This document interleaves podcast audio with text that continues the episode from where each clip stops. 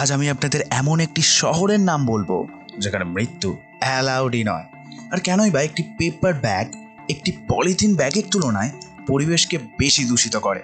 আচ্ছা বাংলাদেশের ট্রেনের ট্র্যাকে দুটোর বদলে তিনটে করে লাইন কেন থাকে? তো ফ্যাক্ট নাম্বার ওয়ান পৃথিবীর একটি এমনও জায়গার অস্তিত্ব আছে, যেখানে মারা যাওয়া অ্যালাউডই নয়। ডেথ বি লাইক গজব বেজ্জাতি হয় ইয়ার জায়গাটির নাম হলো লঙ্গার বেয়ান যা নরওয়েতে অবস্থিত। আসলে এই জায়গাটিতে আমাদের সূর্যি মামাকে কেবলমাত্র পাঁচ মাসের জন্যই দেখা যায়।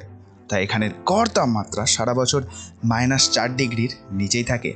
আর ঠিক সেই কারণেই মৃতদেহ কবর দেওয়ার পর পচন ক্রিয়া সম্পন্ন হতে পারে না। তাই এখানে কারোর মরে যাওয়াই not allowed fact number two এরকম কি হলো? কর্নফ্লেকের মাত্র একটি চিপস পুরো এক হাজার তিনশো পঞ্চাশ ডলারে বিক্রি হলো? দু হাজার আট সালের ভার্জিনিয়ার দুই বোন কনফ্লেক্সের চিপস পায় ইলিয়ানিয়াস রাজ্যের ম্যাপের আকারে। আর ঠিক সেই কারণেই সেটাকে মন্টিকার এক হাজার তিনশো পঞ্চাশ ডলারে কিনে নেয়। তাও শখের জন্য। ফ্যাক্ট নাম্বার থ্রি আচ্ছা কখনো ভেবেছেন কি একটা মেঘের ওজন কত হতে পারে? তিন থেকে চার কেজি? আর একটু বেশি হলে দশ থেকে বারো কেজি?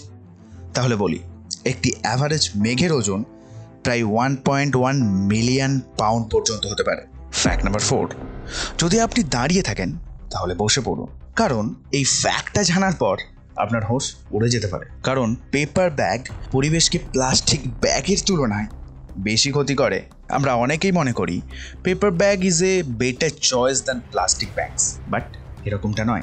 একটি পেপার ব্যাগ ডিকম্পোজ তো অতি দ্রুত হয় মাটির সাথে।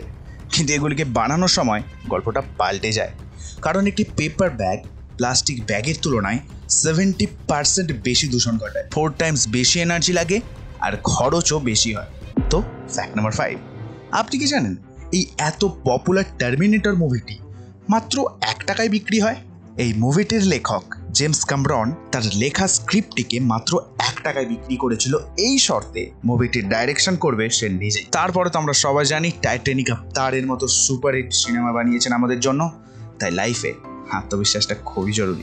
ফ্যাক্ট নাম্বার সিক্স বাংলাদেশের ট্রেনের ট্র্যাকে দুটোর বদলে তিনটে করে লাইন কেন থাকে? আসলে বাংলাদেশে প্রথমে মিটার গেজ ট্রেন চলত। যার জন্য এই দুটো লাইন ইউজ করা হতো। কিন্তু বর্তমানে ব্রড গেজ ট্রেন চলা শুরু করে। কিন্তু বাংলাদেশের অর্থনৈতিক অবস্থার কারণে সম্পূর্ণরূপে মিটার গ্রেজ ট্রেনও বাদ দেওয়া যায়নি।